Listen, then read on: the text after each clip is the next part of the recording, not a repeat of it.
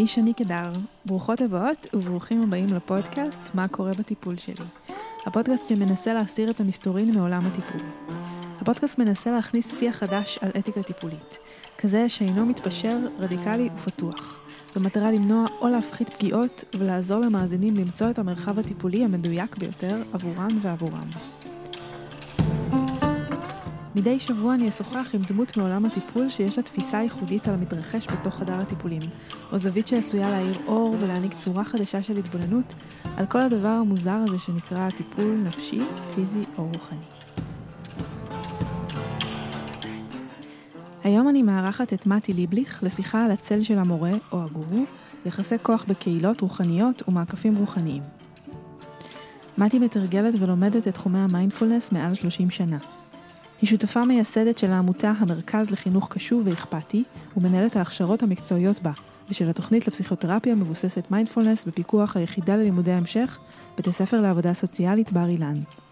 בנוסף היא ערכה וחלק מכותבי הספרים, מיינדפולנס להיות כאן ועכשיו ושבילי המיינדפולנס, וכותבת הספר האדם שבקצה האגו. שתהיה האזנה טובה. היי מתי. היי, בוקר טוב. בוקר טוב. אה, אני מאוד מאוד שמחה לארח אותך פה. אה, הספר שלך הוא אחד מהספרים שממש השפיעו עליי בכל התחום של הנושא שאנחנו מדברות עליו עכשיו. אני חושבת שזה גם ספר שפתח להמון אנשים אה, את התפיסה וההבנה וההמשגה של רוחניות במערב. ויש בו, אנחנו נדבר בדרך, אנחנו נדבר על פרק ספציפי בספר, אבל אולי בואי נתחיל מלתאר בכלל מה מהי רוחניות, או אה, טרנס-פרסונליות, במילים אה, כמה שיותר קצרות. אוקיי, okay, אז היי, ותודה. בואי רק נגיד שאנחנו מדברות על ספר מאוד עתיק מבחינתי, כלומר, ספר שיצא ב-2009, הוא נקרא אדם שבקצה האגו, מאז יצאו לי שני ספרים נוספים שהם מאוד מאוד שונים, כלומר, בעריכתי, וכתבתי חלק מהפרקים. אה, וזה באמת נושא מאוד סבוך. כלומר, אני חושבת שיש פה ערבוב של שפות, ערבוב של תפיסות תרבותיות, אנחנו נכנסות צוללות, אה, צלילת עומק לתוך בעצם המורכבות. אז אם את שואלת מה זה רוחניות, אני לא יודעת. אה, אני תמיד אומרת את זה, אני לא יודעת. יש פה בעצם, אני חושבת שאם אנחנו רוצות להיות עם רגליים על הקרקע, אז אפשר להגיד שבכל התרבויות מסביב לעולם, לאורך אלפי שנים, מאז שיש לנו לפחות records, אני לא זוכרת איך אומרים בעברית, אמ, אפשר לראות שאנשים עסקו בשאלות קיומיות של מי אני, מה אני, למה אני פה, מה מקיף אותי, מה הקשר בין פנים לחוץ, מה הגבולות של הפוטנציאל האנושי, שאני חושבת שזאת השאלה שהרבה פעמים היא מובילה את הדברים שקורים היום, פה. השאלות האלה של אה, מה אני עוד יכולה לחוות, מי אני עוד יכולה להיות. אז אפשר להגיד שרוחניות זה מילה ג'נרית כזאת משונה ושקשה להגדיר אותה, שעוסקת בשאלה של הגבולות של מי שאנחנו בעולם. כמה אני מחוברת, כמה אני מנותקת, מה זה התפתחות, כל מיני כאלה. כן. הרבה הרבה שאלות. כן, ואז בעצם כשאת מתארת את זה ככה, אז אני רואה באמת את הקשר ההדוק בין טיפול, או בין התפיס, או, או בין אה, אולי מה שמניע אנשים לחפש טיפול, לבין גם מה שאנשים, מוביל אנשים לדרך הרוחנית. אני ממש חושבת שכן, כי אם אנחנו מסתכלות היסטורית, אחורה, אז בעצם כל העולם הזה שהיום אנחנו מכניסים אותו בתוך הכותרת טיפול נפשי, הרי תמיד אנשים חוו קשיים, תמיד הטרידו אותם כל מיני נושאים, לאן הם היו מביאים את זה, ודרך אגב יש תרבויות שעד היום השאלות האלה לא מגיעות לפסיכולוג, הן מגיעות לרב, הן מגיעות אה, לנזירה, יש לי חברה טובה שעשתה את הדוקטורט שלה על ריפוי רגשי שקורה בשיחות בין נזירות תאילנדיות לבין תאילנדים, כן? היא, היא עצמה מתאילנד. Mm-hmm. אז אנחנו כמו באמת נעים כל הזמן בתוך השאלה לאן אדם מביא את הקונפליקטים שלו, את הקשיים שלו, ובהרבה אה, מרחבים תרבותיים זה עדיין הולך אלא אנשים שמחזיקים כביכול את העמדה הזאת של סמכות רוחנית. Mm-hmm. זה שהיום זה קורה לאדם המודרני בתוך חדר הטיפול, זה גם נכון, זה לא בדיוק אותו דבר, טיפול ותהליך, אה, לא יודעת איך לקרוא לו, תהליך אה, רוחני שכזה, אבל אפשר לראות למה זה מתערבב. כן, אני חושבת שבעצם גם עם כל הכניסה של המילים האלה, או הגישות האלה מהמזרח אל תוך המערב, אז גם הדבר הזה נכנס לתוך חדר הטיפולים, ובנוסף, כאילו גם, זה, זה כאילו היה תהליך דו צדדי, מצד אחד זה נכנס לתוך הטיפול, והטיפול נכנס לתוך זה. כן, אני שוב חושבת שאף פעם לא הייתה הבחנה כל כך אה, ברורה, ההבחנות האלה הן באמת מגיעות מהמיליה התרבותי שלנו, בדיוק, אבל כן. אני כן אגיד שבואי נסתכל על היום בישראל, אם אנחנו מגיעות לכאן ועכשיו, mm-hmm. אז אני עוסקת בהכשרה של אנשי טיפול, עם הכשרה קודמת, מערבית, מבוססת, כלומר אצלנו בתוכנית זה אנשים שמתקבלים, אה, לכל הגישות מבוססות קשיבות ומיינדפולנס. אז אמנם אני מלמדת קורסים תיאורטיים, אני לא נוגעת בשלבים האלה של העבודה הטיפולית, אבל אני חושבת שיש אה, כמויות עצומות של אנשי טיפול בישראל שבאמת חשופים לכל מיני סוגי תרגולים, תפיסות, זה מתערבב, זה נכנס פנימה. זה נורא נורא יפה, אנחנו כרגיל באיחור אחרי העולם, כי יש הרבה מקומות שאנחנו כבר, את יודעת, 40-50 שנה אה, אחרי שהדברים האלה קרו, המקומות שאני למדתי ושותפים שלי למדו, הם אוניברסיטאות מוכרות שעשו את השילוב הזה כבר לפני באמת עשרות שנים. כן. אבל כן, היום הדברים הם אה, הרבה פעמים מעורבבים, ובהרבה מובנים זה טכניקות מאוד רדיקליות ומשנות תודעה, מורכבות, שיכולות לקחת לכל מיני כיוונים. כן. וכשמיישמים אותם אחרי שלומדים קורס קצר של חמישה מפגשים, זה די מפחיד. כן. אז גם זה קורה. הרבה דברים קורים. כן, בואי נדבר באמת ספציפית על ישראל ומה שקורה. Um, לי יש איזושהי פרספקטיבה מסוימת על זה, כמישהי שמקבלת, uh, um, נחשפת לצד האפל בעיקר של uh, עולם הטיפול ועולם הטיפול הרוחני וכולי וכולי. Um, אני רואה שלרוב מה שקורה זה בעצם, איזושה, יש, יש איזושהי... Um, יצירה של, אפשר לקרוא לזה קהילות מסוימות, קהילות רוחניות מסוימות, שעוסקות בתחומים שונים, אמ, מערבבות כל מיני תחומים, אה, ו, ויש להם מבנה מסוים שאפשר להגיד שיש איזשהו גורו, נגיד, או איזשהו מורה מסוים, או, או כמה דמויות שהן דמויות מובילות דרך בתוך הקהילה הזאת. אמ, הרבה פעמים האנשים האלה למשל מקימים בתי ספר שמלמדים את התורה שלהם, את השיטה שלהם. זה דבר שהוא בישראל, אני לא, לא יודעת למה בישראל דווקא, אפשר לשאול על זה גם שאלה, אמ, אבל הוא מאוד מאוד מאוד נפוץ. יש כמה וכמה כאלה, ואני אני תוהה לגבי זה, זאת אומרת, אני תוהה כי, כי חלק גדול מהקהילות אמ, האלה, הם לאט לאט עם השנים, יותר ויותר נכנסות למיינסטרים. זה אפשר להגיד גם, אה, אני מקבלת את הפגיעות פשוט של, של אותן קהילות. אז אני שואלת את עצמי, מה קורה פה? כאילו, איך, איך, למי להאמין? אולי אה, אה, המחשבה שלי היא תמיד ככה לנסות אה, להסתכל על תופעות מורכבות ולמצוא אפילו קצה חוט. אז אני לא יודעת, כמובן, אין, זאת מעלה שאלה מדהימה וחשובה. אבל אני הייתי מפרקת אותה דבר ראשון לשניים. כלומר, mm-hmm. יש תהליך שהוא תהליך של התפתחות של רעיונות בעולם, והבן שלי בדיוק כותב עבודת גמר בפילוסופיה של כיתה י"ב על מהפכות מדעיות. אז זה שיש רעיונות מסוימים, ש...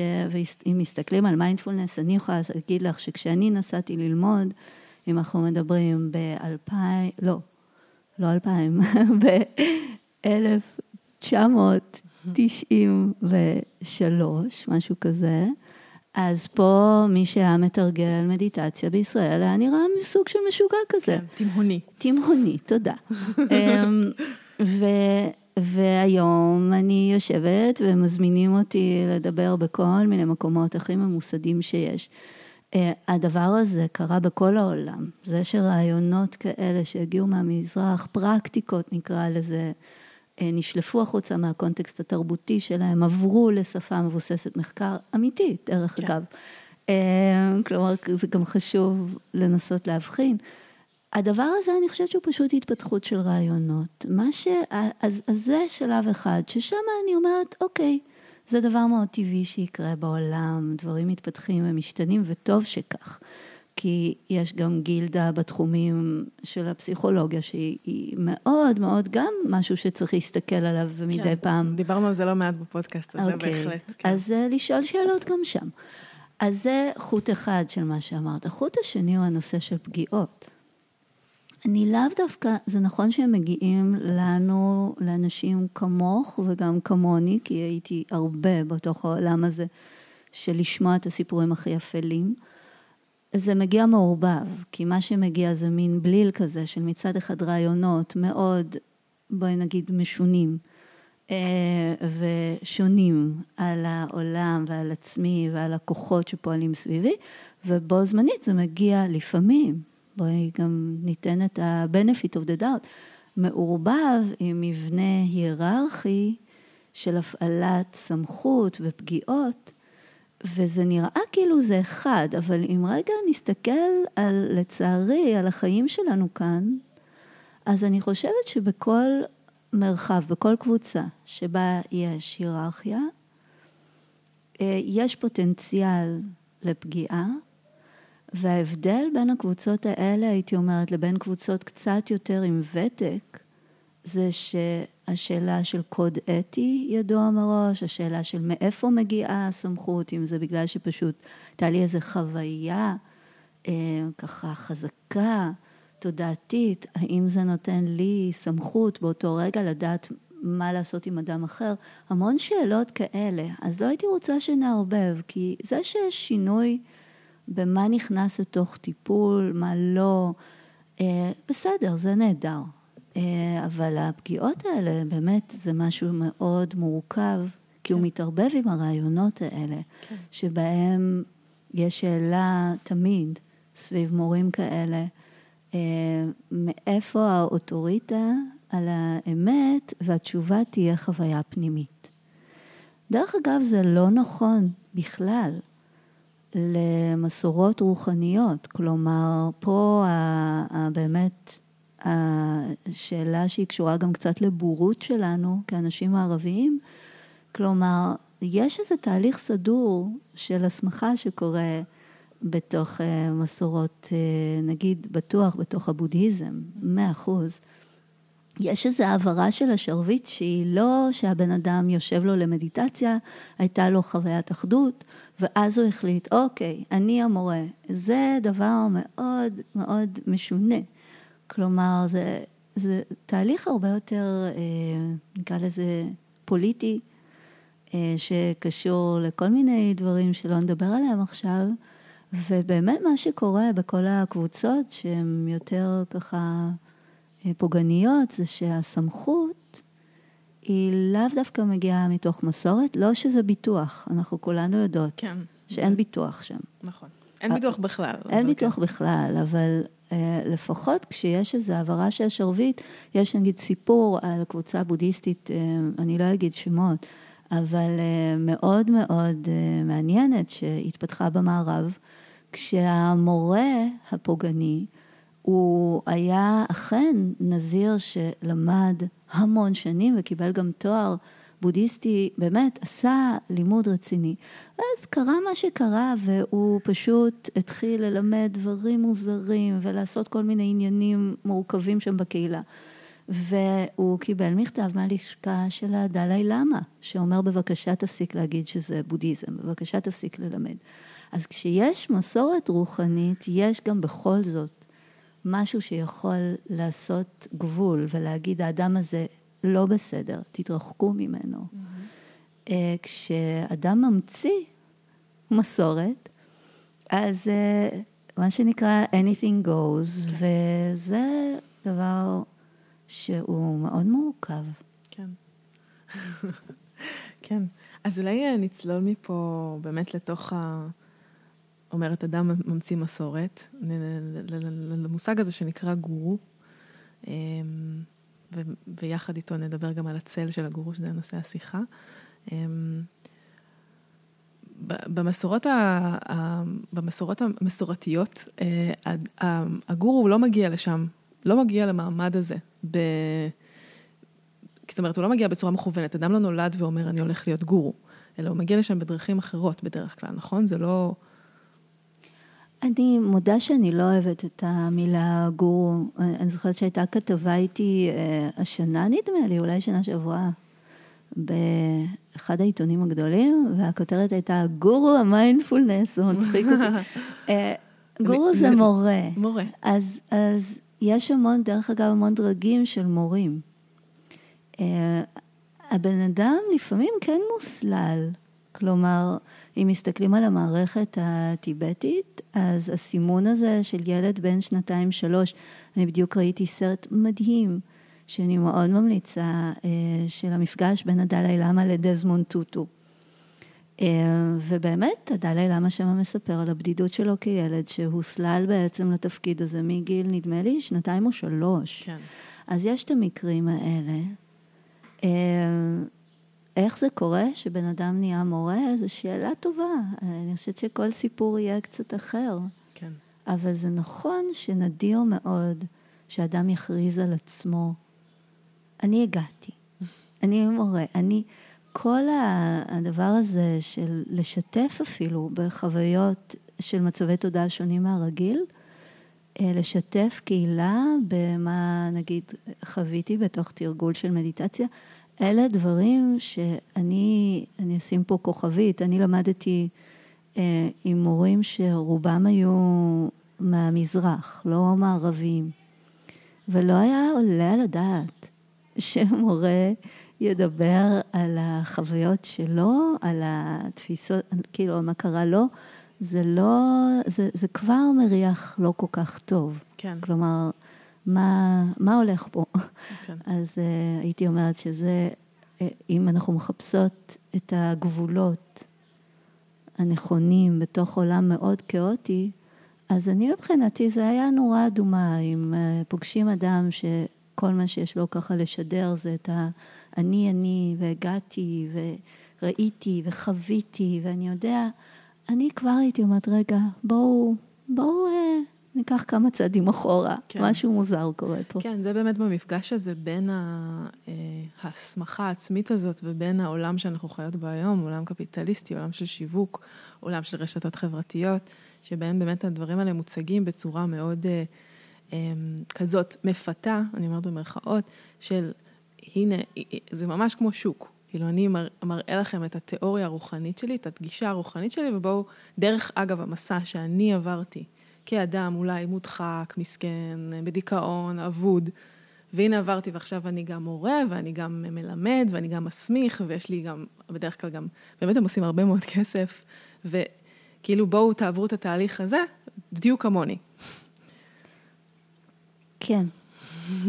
אני שמה לב שנעלמו לי לרגע המילים, כי אה, זה נכון, יש פה, שוב, אנחנו מדברות ואפשר לדבר שעות, כי יש פה ערבוב באמת, גם של הרשתות החברתיות וכו', אבל אני חייבת להגיד שכשבמקרים המאוד מאוד קיצוניים שאני הייתי מעורבת בהם, אה, של קבוצות אה, רוחניות חדשות במדינת ישראל, שהגיעו למצב שממש המדינה הייתה צריכה להתערב, לא היו, זה לא היו קבוצות שהיו עוד מעורבות אפילו בתוך המיליה הזה של הרשתות החברתיות. כלומר, הדברים האלה קרו גם קודם, זה נכון שהווליום אולי גדל, והיכולת של כל אדם להגיע להרבה אנשים אה, גדלה, אבל אני שוב חושבת שהתהליך עצמו של חיפוש, בואי רגע נשאל את עצמנו מה מוביל אותי כאדם שנכנס לקבוצה כזאת.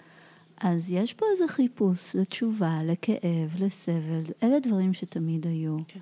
וזה שלא תמיד המענה היה מדויק, גם זה תמיד בטח היה. כן.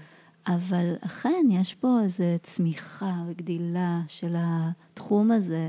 זה אפשר לצחוק ולהגיד שזה נהיה קריירה. זה תמיד משעשע אותי, כי כשמסתכלים, כשאני מסתכלת על הדור של האנשים שאני מכירה, כחברים שלי, שנגיד פנו לתרגל, זאת לא הייתה קריירה, להפך, זה סימן אותך כווירדו, והיה מחיר כן. לשלם על החיפוש הזה. והיום באמת זה, זה סוג של קריירה. אז יש פה הון תרבותי. כן. אני, אני uh, מתרגלת, אני uh, מחוברת, אני, uh, יש לי... כן.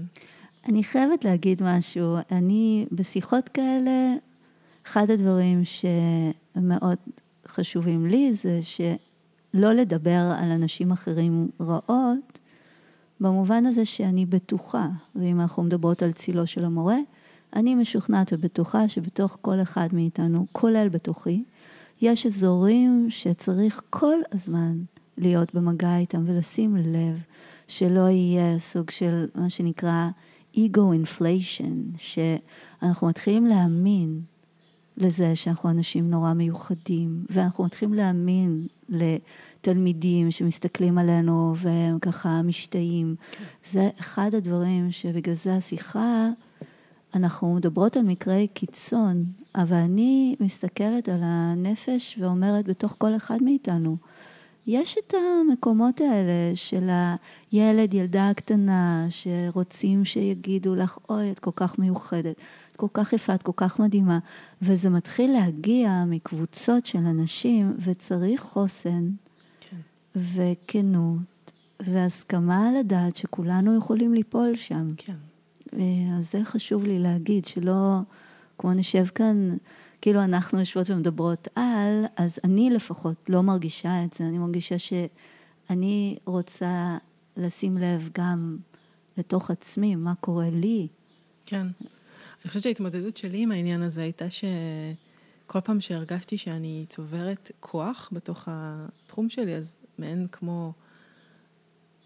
מ- מראש ניסיתי לפרק את זה. זאת אומרת, כאילו, גם כמטפלת, הקליניקה שלי מאוד מאוד קטנה, אני ממש עושה את הדברים מאוד לאט. אני מרגישה שכאילו, יש איזה אה, אה, משהו שיכול מאוד, וגם שמעתי את זה, בתיאור, את התיאורים האלה ממטפלים שפגעו, שהייתה איזו הרגשה שעליתי מאוד מהר, הכוח שלי, כאילו פתאום המצאתי שיטה וזה נורא תפס, ואנשים, כאילו המעין הקפיצה המהירה הזאת בתחושה של, של הכוח שלי בעולם, הנוכחות שלי בעולם, היא, היא ממש קר. פורה כן. לפוגענות. זה מאוד מבלבל. כן. אני חושבת שכשמסתכלים, אם אנחנו מדברות על הפרק הזה, כדי שיהיה לנו איזה רפרנס, mm.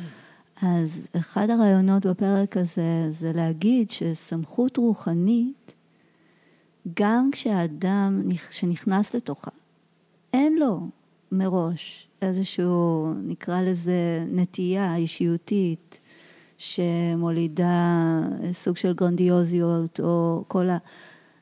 בכל מקרה, סמכות מהסוג הזה היא משהו שצריך מאוד לשים לב אליו. כן. אה, ואני אוהבת להסתכל ככה, כי שוב, זה לא מחלק לי את העולם לטובים ורעים. אני חושבת שיש מעשים מאוד רעים ופוגעניים, אבל אני לא נוטה להסתכל דווקא כאילו הזרקור פנימה, זה לא, לאו דווקא על האדם, אלא על מעשיו, וזה פותר הרבה מהדילמות, ואנחנו כן, זה מקום אה, מאוד מורכב להיות מול אה, עוצמה כזאת mm-hmm. של אהבה, בואי נקרא לזה בשם הזה, זה פשוט אהבה של אנשים, אה, וצריך מאוד מאוד לשים לב, לא, לא לנשום את זה פנימה ברמה של אה, להפוך את זה למשהו שאנחנו מתחילות להרגיש שזה זכותי, כן? זה כן. בגללי. כן. אני מוסיפה למה שאמרת, לרשימה הזאת שאמרת, גם את הנושא של, אה, זאת אומרת, הפריזמה שאני מסתכלת עליה תמיד זה הסטינג החברתי, השדה החברתי, ואיך הוא מאפשר גם לפגיעות להתקיים, ואיך, האם הוא מאפשר איזושהי מערכת של בלימה ושמירה, אם אנחנו אומרים שהדבר הזה קיים אצל כולנו, והוא בהחלט קיים אצל כולנו, אז האם. הקהילה הזאת שנוצרה, הסביבה שנוצרה, אפילו ברמה המדינית הפוליטית הגבוהה יותר, האם היא מאפשרת אה, שמירה ונטרול של, אה, של אה, הגעה של אנשים למצב של יותר מדי כוח, וכמובן אנחנו יודעות שזה... וואו, כן, כן זה, היינו צריכות לצלם את הפרצוף שלי כשאמרת את זה, נראה לי, כי זה, זה כל כך מורכב. אז אם אנחנו מדברות על כוח ויחסי מרות, אז אפשר לסמן הרבה תחומים שזה mm-hmm. נמצא שם, אבל כמו שאמרנו, לפחות בחלקם, יש כבר ניסיון של גבולות שלפחות אפשר להגיד סימנו שם משהו. החוק הפלילי, דרך אגב, הוא כזה גבול, ובסיטואציות שאני נקלעתי לתוכם, אמ, בתוך המהלך הזה, שבו גם ישבתי קצת כיועצת לרווחה, וגם אחר כך אה, ניסיתי לכתוב דוקטורט על זה, ופשוט הבנתי שאני לא יכולה להתמודד עם הקונפליקטים ויחסי הכוחות בתוך התחום הזה. כן. אז שמה מה שנהיה מאוד ברור, זה שכשמדובר בנושאים שקרובים לדת, והקבוצות האלה, אה, הרי אפשר לקרוא להם קבוצות, וקוראים להם במחקר, אה, או כתות, וזה אסור להגיד, כי זה כאילו, את יודעת, או קבוצות דת חדשות. אז מה שקורה בקבוצות דת חדשות זה שאין עוד את המבניות הזאת של העשה אה, אל תעשה. ש-hopefully יכולה אולי להיווצר עם הזמן. ובמהלכים האלה של פירוק של קבוצות שקרו דרך הרווחה, היה צריך להסתמך על החוק הפלילי. כלומר, כל אחת מהקבוצות האלה שפורקה על ידי המדינה, ובסך הכל יש בערך שתיים, אולי טיפה יותר, אלה קבוצות שעברו על החוק הפלילי ובעיקר פגעו בילדים. ברגע שקבוצה לא עוברת על חוק פלילי ואין שם פגיעה בקטינים, אז המדינה תעדיף לפעול, במו, לא לפעול, כלומר לתת חופש הדת, חופש הרעיונות. ובוויכוח הגדול, היותר פוליטי נקרא לזה, או אפילו אקדמי, סביב כל השאלה, אז מה עושים עם כל הקבוצות האלה שצצות כמו פטריות, עושות, מאמינות בכל מיני אמונות, וכנראה חלקן לפחות יש בהן גם פגיעה. מה עושים? אז יש המון חוקרים באקדמיה שמתנגדים מאוד להתערבות של המדינה בתוך הדברים האלה, מתוך פחד שמה שיקרה זה כמו התערבות ברעיונות. כלומר, ניתן דוגמה, אם אני רוצה להאמין שחייזרים מנהלים את חיי, אבל אני לא פוגעת באף אחד. אנחנו לא היינו רוצים שידפקו לי בדלת ויגידו, סליחה, גברת, את כתבת פוסט על חייזרים. Mm-hmm. אז יש פחד כזה כל הזמן, מין מתח בין השאלה של הפרטי, הציבורי, מה לאדם מותר אה, בתוך המרחב שלו, מה אסור, איפה המדינה צריכה להתערב. וזה כן. נורא מסובך. ולכן, ברוב המקרים, באמת הגבול הוא עדיין הגבול הפלילי. כן. אז אם יש פגיעה אה, מינית של מורה כזה בקטינות, או בנשים שאפשר להראות שהיה שם יחסי מרות וסמכות, אז אפשר עוד באמת שיהיה איזה, באמת מישהו נוסף שיגיד, רגע, עד כאן. כן.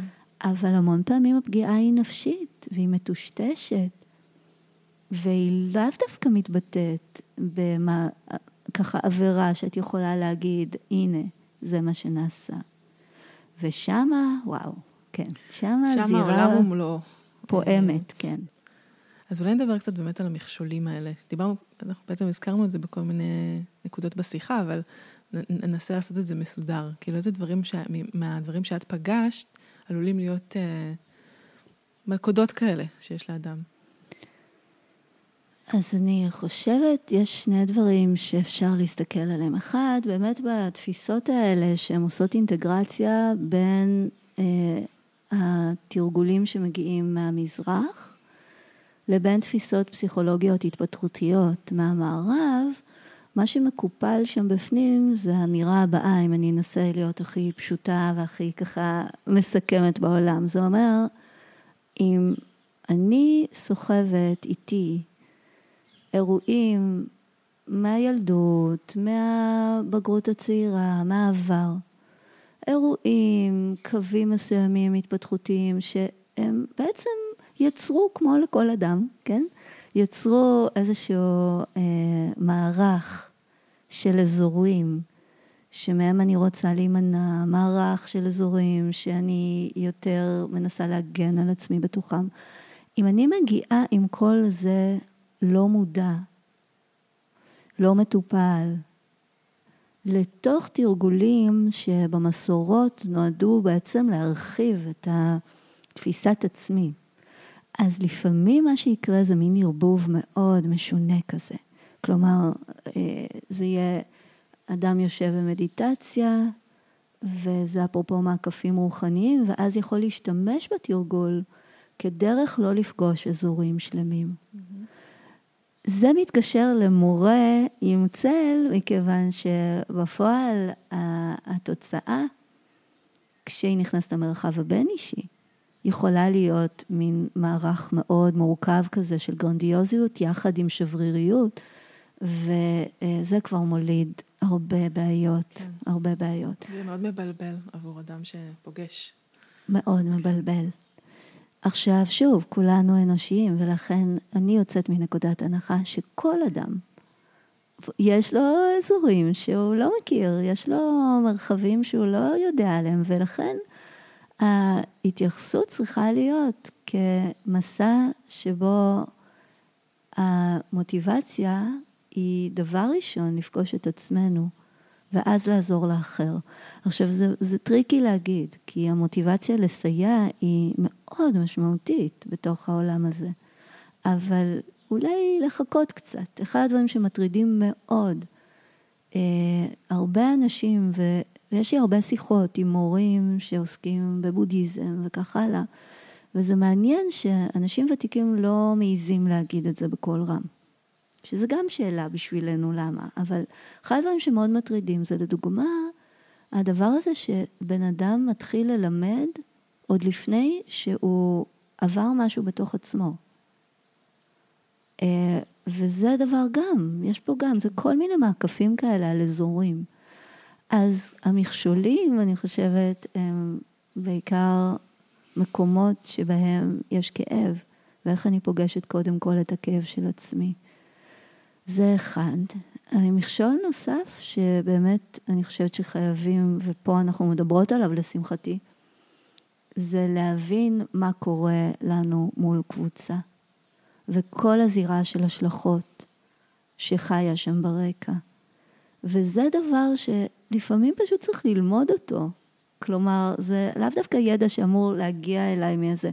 כלומר, מה קורה? מה קורה מול קבוצה? מה קורה כשקבוצה כמו הרבה אנשים מרגישים שיש לך מפתח, כן?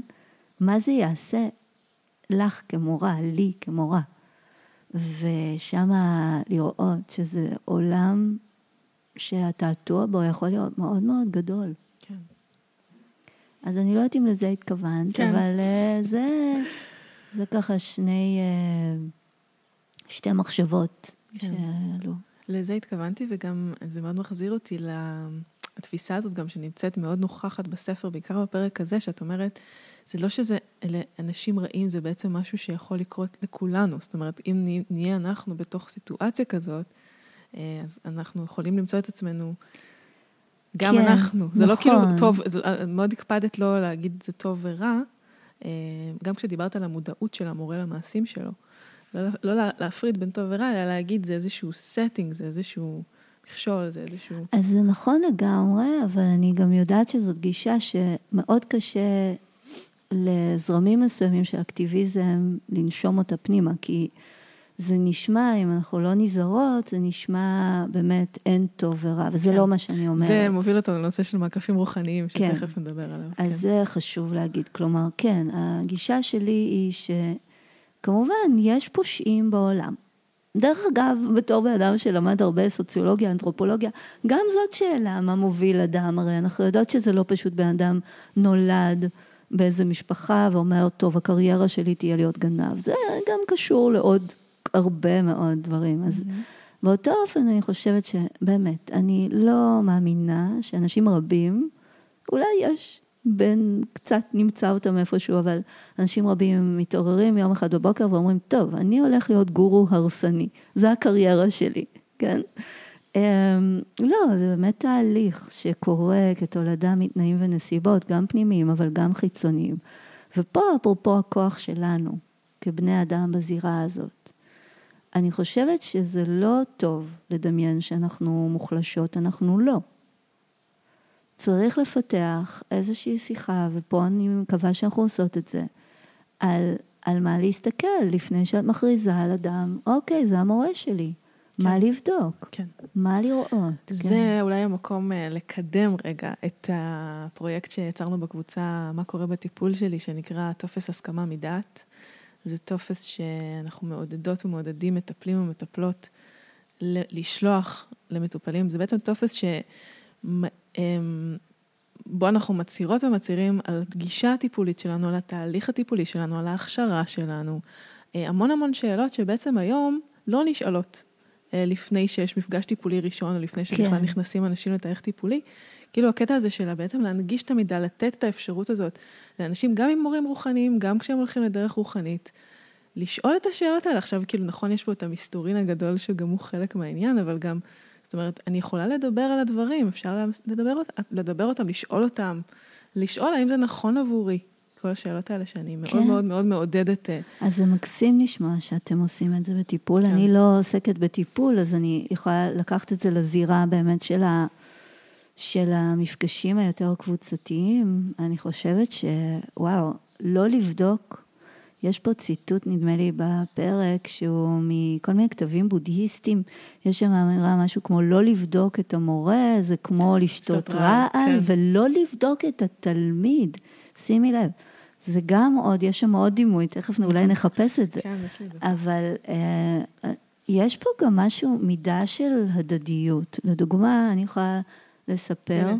לא לבחון את המורה זה כמו לשתות רעל, לא לבחון את התלמיד זה כמו לקפוץ מצוק. ושם גם להגיד, זה, זה לא מדובר הרבה, אבל אני יכולה לספר לך שאני ועוד אה, חברה יקרה שאנחנו מלמדות יחד, אה, ככה סדנה מרוכזת פעם בשנה.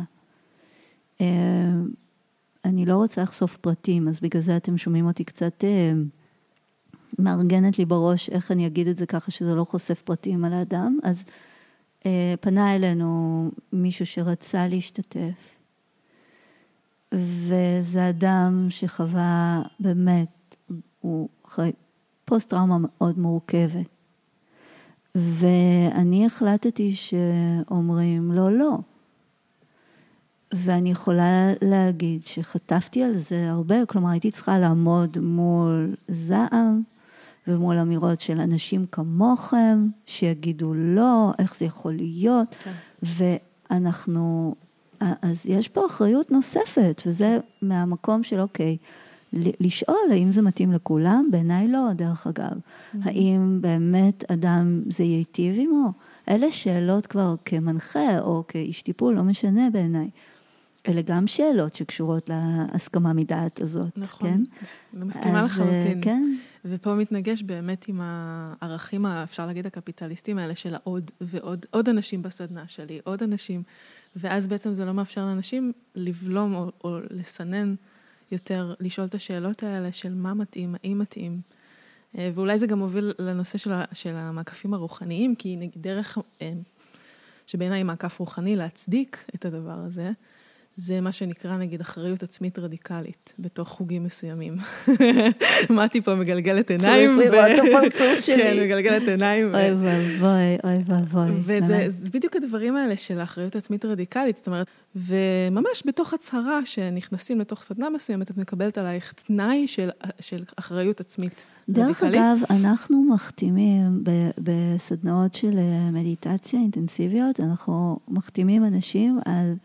אה, טופס שזה טופס בריאות, דבר ראשון, דרך אגב, גם בתובנה, אני חושבת שיש את זה בגרסה מסוימת. Mm-hmm. זה טופס שאומר, בואו, תכתבו בבקשה. אז זה גם פיזי כן. וגם אה, נפשי, ויש פסקה שאומרת, אני מודעת לכך שבתוך אה, סדנאות של תרגול אינטנסיביות יכולים לעלות חוויות רגשיות אה, וכו' וכו' וכו', אני לא זוכרת את הניסוח, ואני לוקחת אחריות על זה אז אני רק רוצה רגע להפריד, כי להגיד שאנשים צריכים לדעת למה הם נכנסים, ושזה אכן אחריותם, כי, כי אנחנו לא יכולים באמת לדעת עד העומק כן. כל אדם שמגיע, וזה לא מתאים לכולם. אז זה דבר אחד. להגיד שמה שקרה בסדנה הוא לא כתולדה מהתנאים המאוד אינטנסיביים, זאת גם בעיה. Mm-hmm. אז אני חושבת שבסופו של דבר הבעיה הגלובלית זה האופנתיות של הסיפור.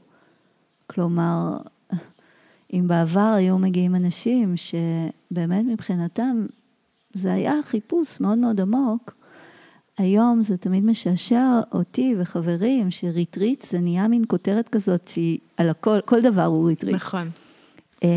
ואז איך אדם יכול לדעת למה הוא מגיע? באמת, זה קשה, קשה להבחין. נכון. כן. זה טרנדי, זה בעצם אה, כאילו גם, כן. אה, אוקיי, בוא נדבר קצת באמת על מעקפים רוחניים, איזה סוגים יש להם, איך זה נראה בפועל. אה, מעקף רוחני, אם אנחנו רגע ננסה להגדיר את זה לפני, זה פשוט, אה, באנגלית זה spiritual bypass, וזה בעצם, כמו שדיברנו קודם, זה מין דרך לעקוף כאב על ידי אימון, תרגול, הגות כלשהי. כשבפועל רוב המסורות הרוחניות שולחות אותנו הישר למפגש עם עובדות הקיום וביניהן הכאב גם שלנו, אבל חלק מהתרגולים יכולים להיות תרגולים, אני תמיד אומרת שהסייד אפקט שלהם זה רגיעה, לדוגמה. אני רוצה ללכת קודם כל להכי מינורי והכי חלק מ... אז לדוגמה, אם יש לי איזושהי חרדה אמ, שהיא בהקשר הבין אישי, אני יכולה להשתמש בתרגול כדרך להרגיע את עצמי. זה מצד אחד חלק מתהליך, נכון, של בניית איזה מערך הרגעה עצמית מיטיב, אבל לפעמים, במיוחד אם יש לי נטיות של אה, הימנעות מסיטואציות אינטנסיביות רגשיות, אם יש לי דפוסי התקשרות כאלה, אז אני יכולה לאט לאט כמו להתרחק על ידי התרגול ממגע עם אזורי חיים שמעלים בתוכי את החוויות האלה. כן. והכאב לא נעלם, זה הבעיה. כי הרי מה ההבדל בין טיפול באמת בכאב לבין מערך הימנותי כזה? כן. שבטיפול ממשי בכאב, טיפול אני לא מתכוונת תרפי, אני מתכוונת במפגש מיטיב ממשי, אז אנחנו מתרככים סביב זה. ובמעקף אה, אנחנו בעצם הופכים להיות יותר ויותר נוקשים סביב זה, ולא ונמ, רואים ונמנעים. את זה. ונמנעים. כן, נמנעים, נוקשים, לא רואים. Mm-hmm. ואז זה מוליד כל מיני, יש את ה... את אמרת אה, משהו, אחריות עצמית רדיקלית, אז אה, יש את דוגמת האמירות האלה. אף אחד לא יכול לגרום לך להרגיש משהו, נכון? כן. זה, זה, זה הכל את, שלך. זה שלך, זה שלך, שלך כן. כן. זה, זה קלאסי, כי מה זה אומר? זה אומר, אני פה בזירה הזאת, ייתכן שגרמתי לך כאב. אני לא מסוגלת להיות במגע עם זה כן. בשום צורה, ולכן אני אגיד, אוקיי, כן. זה, הכאב הוא שלך, בעיה שלך, בקיצור. יש אה, סיפור נורא מצחיק שקרה כשהייתי בטירובן המלאי, שזה מקום בהודו שהוא דרום הודו, של um, מרכז רוחני שהמון אנשים מגיעים אליו, והיה שם אדם, יש שם המון אנשים שנמצאים שנים שם, ו... היה שם, היינו באיזה בית קפה והיה אדם שהחוקים אמ, של הבית קפה הזה היה שהם הולכים להזמין אצל הקופה ואז מקבלים בעצם את האוכל או את המשקה. והאדם הזה, אה, זה כנראה מאוד עצבן אותו, הוא לא הצליח להתמודד עם, עם הדבר הזה. הוא כל הזמן צעק למלצרית, כל הזמן צעק תבואי, תבואי, תבואי, והיא באה ואמרה, תשמע, ככה זה, ככה זה קורה פה, ככה זה, זה, זה החוקים, זה החוקים של המקום. ואז הוא אמר, אמ, הוא אמר באנגלית, I'm not a person, so the rules don't apply to me. וואו, מדהים. כן, I'm not a person, כאילו, זה ממש כאילו מצב מאוד קיצוני של להשתמש כן. ב... אני אומרת את זה כי, כי זה מצחיק, כאילו, של... לאיזה רמות זה יכול להגיע? אבל זה אומרת... יכול להגיע, ממש. כן. אה, אחד הדברים, נגיד, שאני ממש מקפידה לעשות, אני אתמול הלכתי לעשות טסט, לא אותו. אה, אני אוהבת לעשות את זה לבד. כלומר, לא בני זוג, לא עניינים, אני אלך לשם. ואחד הדברים שאני אוהבת, זה נשמע קצת מזוכיסטי, אבל שאני אוהבת בחוויה הזאת, זה שאני נכנסת אליה, ואני לא מדמיינת שמישהו מניח מראש משהו עליי, חוץ מזה שאני אישה בתוך הסיטואציה הזאת שהרבה נשים נמנעות ממנה, אבל אין איזה הנחה. זאת אומרת, צריך להתחכך עם העולם באופן ש-I am a person. כן. ולא לקנות ולנשום פנימה את הדבר הזה של יש איזה זכויות יתר, מה, בגלל שישבתי בעיניים עצומות איזה כמה עשרות, אה, למה? זאת אומרת, וזה באמת, כן, אז זה, אבל זה ממש הזווית, מה שנתת דוגמה, זה הזווית הזאת של הנרקיסיזם והמגלומניה שחבויה אולי שמה, וההדרה העצמית ו-inflation of the ego, אלה כן. צדדים שאנחנו רגילים לחשוב עליהם, דרך אגב, הם יותר ניכרים לעין. כלומר, אה, אני זוכרת שהיה איזו תקופה בתל אביב שהתהלכו פה כמה משיחים. הם הולכים ברחוב, הם לבושים בלבן, הם, יש להם את ה... כן? אוקיי. אה, אבל בהרבה מובנים, הדברים הנסתרים מן העין, המקומות שבהם יש לנו איזו תחושה של זכות יתר, אה, אנחנו לא כמו כולם, כל מיני כאלה, אני באמת מאמינה... אנחנו נבחרים, אנחנו מיוחדים. אנחנו, אנחנו מיוחדים. אני מאמינה שצריך להסתכל פנימה ונמצא את כל החבר'ה האלה, המקהלות האלה, אה, בתוך עצמנו, וצריך לפגוש את זה ולהגיד, אוקיי, כן. מה, מה באמת חי פה עכשיו? מה באמת מדבר כרגע? איזה... אז מעקף רוחני זה כשאנחנו לא עושים את כל הזה. כן. ומה שמאוד, נגיד את זה רק, זה נושא נוסף, אבל אני חושבת מאוד מורכב, וזה כן בישראל כרגע, למרות שזה היה אופנתי במקומות אחרים כרגיל, קצת לפני. השילוב של חומרים משני תודעה עם כל מיני סוגי תרגול, כן. שזה נהיה כל כך אופנתי שהרבה גם מורים כאילו הולכים לכיוונים האלה. זה עוד יותר שם דלק על כל המקום הזה שהבן אדם עובר איזו חוויה כל כך עוצמתית, שלוקח זמן לעשות אינטגרציה של חוויות כאלה לתוך היום-יום. כן. אז לפחות לתת את הגרייס הזה. של grace period, איך נקרא לזה, זמן כזה שבו, אוקיי, אם החלטתי שזה נתיב שאני הולכת בו, דרך אגב, אני אגיד את זה פה הכי פשוט, אני לא ממליצה, אבל אה, אם החלטתי שאני עושה את הדבר הזה, אז לפחות לדעת כן. שיש פה זמן של אינטגרציה, כן. זמן שאולי אני לא אגיב בצורה ממש, אה, כן, רגילה, כל מיני דברים כן, כאלה. יש, ממש הקלטנו פרק שלם על זה, הנושא עם דוקטור mm. תנאי. עם גליה, כן. זה ממש אה, מומלץ לכל מי שמחפש אה, חוויה כזאת, להאזין קודם לפרק ולשאול את עצמו באמת איך חיים וכולי. כן, אז יש גם, כדאי לשים לב שאנחנו לא מחפשות לונה פארק כן. פנימי. אה, אני חושבת ש... אה, חוויות לא חייבות להיות עוצמתיות בשביל להיות טרנספורמטיביות, הן כן. חייבות להיות משהו לאורך זמן, חייבות להיות מלוות בערכים, כן. אה, באיזשהו, באמת, אתיקה פנימית.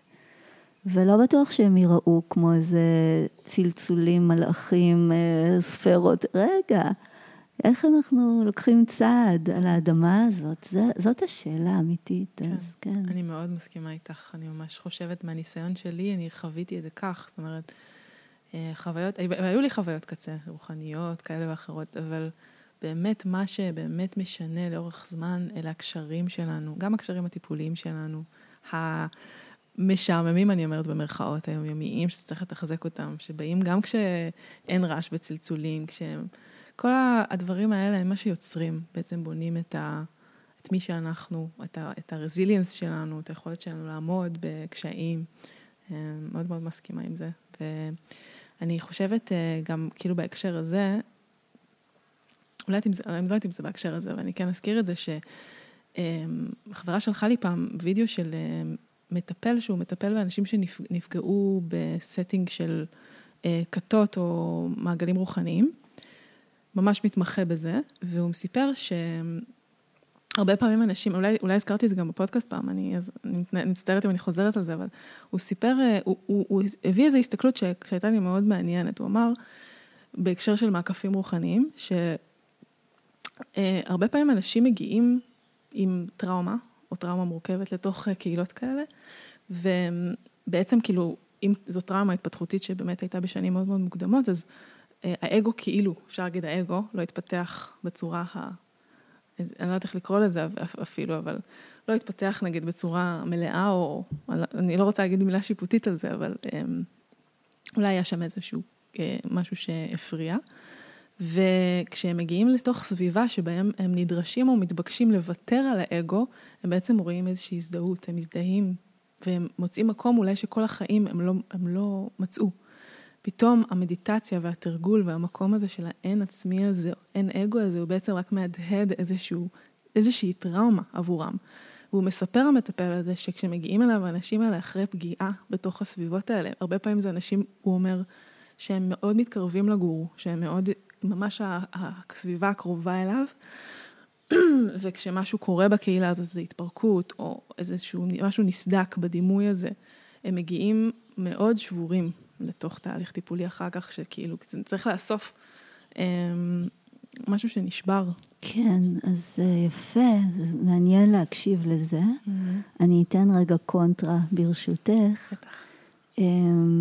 וזה שוב, בגלל שבעצם מה שקרה לי זה שאני הגשתי אה, הצעת מחקר שגם התקבלה, כלומר עברתי לשלב ב' של דוקטורט שהיה עוסק בחוויה של נשים שיצאו מקבוצות דת חדשות mm-hmm. למול החוויה של העובדות הסוציאליות mm-hmm. שטיפלו בהן. Mm-hmm. כלומר, כן, אה, זירה מאוד רותחת פוליטית, וזה היה באמת מורכב שם, אבל אחד הדברים, ולכן אני מרגישה שאני יכולה להגיד את זה, כמובן שלא קראתי מחקר בשנים האחרונות, אז יכול להיות שאני אתבדה, אבל לפחות סביב מה שאני אה, הכרתי אז, אין שום מאפיין אישיותי או ביוגרפי שנמצא כמשהו שאפשר להגיד שהוא יותר שמה בין mm-hmm. אנשים שנכנסים.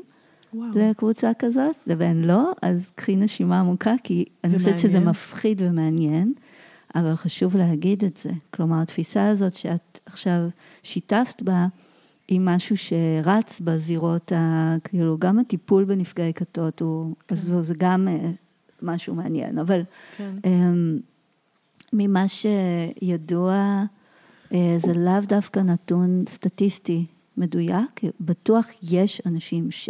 בוודאי, אבל אמ, זה המון שאלה של מצב בחיים, שבו אה, פתאום, נגיד לכולנו יש בבגרות הצעירה, גיל עשרים ומשהו, אנחנו מבולבלים, מסתובבים בעולם. אני מדי פעם אומרת לעצמי, וואו, אם אני הייתי, היה לי מזל. כן, אני נפלתי במקומות שבהם היו אנשים טובים, מקצועיים, כן. מצוינים.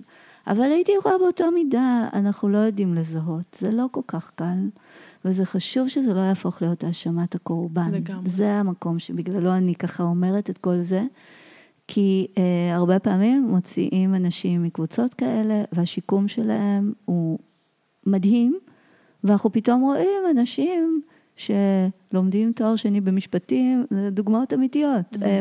הם, זאת אומרת, נשים, כן? אז אני לא יודעת, יש ויש, וזה שאדם מרוסק כשהוא יוצא מקבוצה כזאת, התשובה היא כן, כולם. זה שבר איום ונורא. כשמגלים כל מיני דברים וכשאוספים את הכוח לצאת, שזה גם תהליך מאוד מאוד קשה, שכולל הרבה פעמים נידוי ואובדן של, תחושה של אובדן של שנים מהחיים שלנו, כל מיני, אז יש פה סיפור מאוד מורכב, ובתוכו כמובן גם דפוסי התקשרות ופגיעות כן. אולי מוקדמות, אבל חשוב להגיד שלא אנשים יחשבו שכל אדם שנכנס לקבוצה כזאת, זה בעצם כי יש לו איזה חולשה ידועה מראש, זה, זה באמת לא נכון. Mm-hmm. אז זה טוב לדעת את זה, זה נכון. כיף. גם, אפרופו האשמת קורבן, אה, המעקף רוחני ידוע, זה נפגעת בעצם בגלגול הקודם.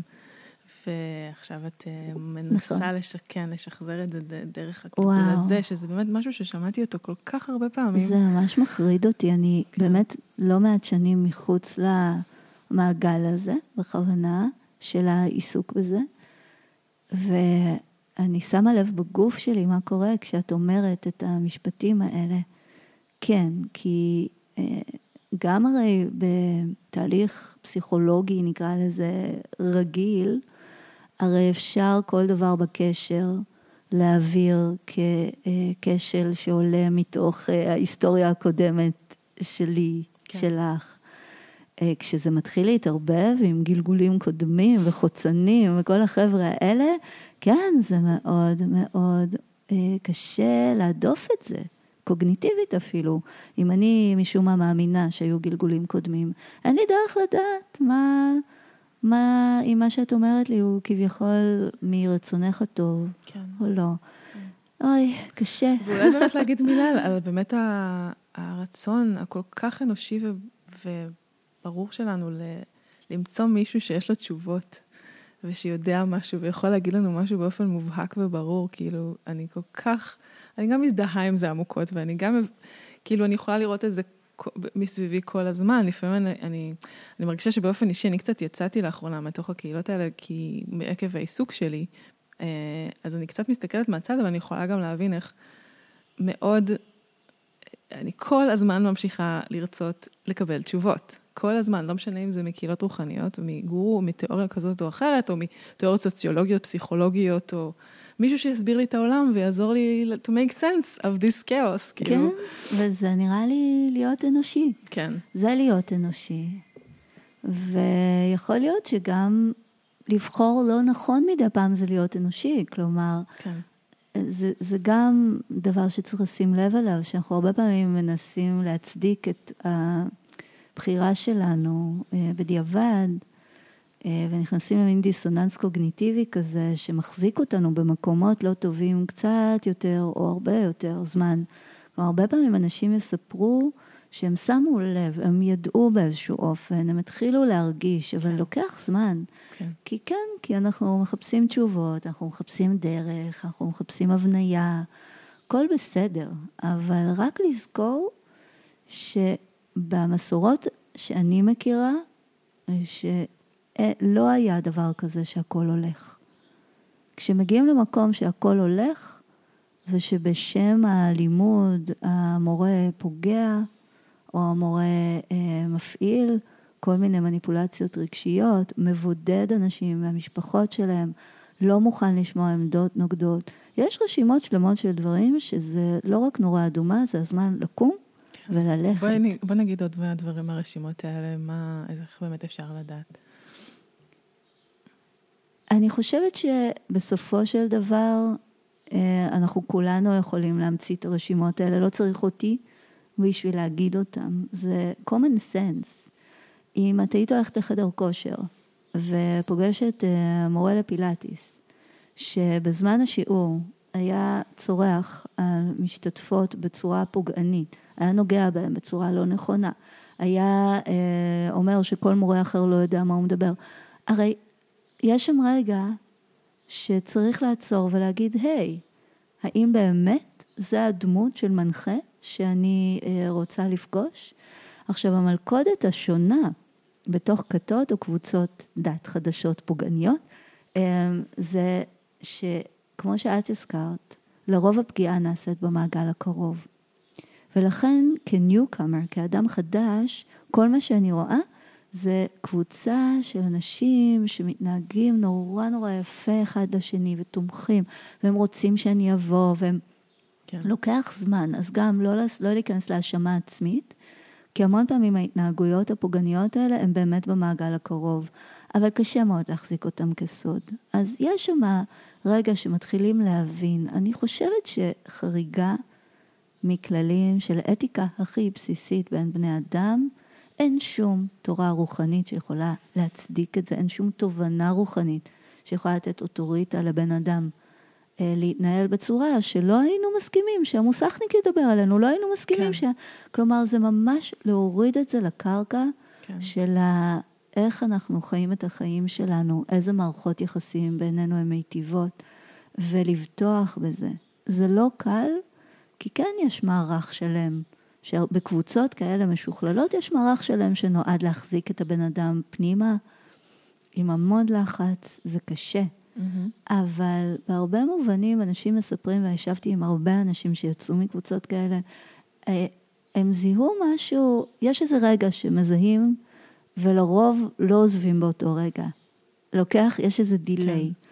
כן. אז uh, פשוט לבטוח ולהשוות כל הזמן, כמו שאני עשיתי עכשיו, דוגמאות הכי פשוטות. המורה לפילאטיס, המוסכניק, הבן אדם במכולת. הייתי הולכת למכולת, אם בן אדם היה עומד ו... את יודעת, צורח עליי או פוגע כן. בי, אני מאוד מקווה אה, שלא. אז זה מה שנקרא אפקט העילה. הבן אדם עבר איזו חוויה רוחנית, בסדר. חוויה תודעתית, בסדר. אבל אני לא, זה לא הופך אותו למישהו שיודע הכל ויכול.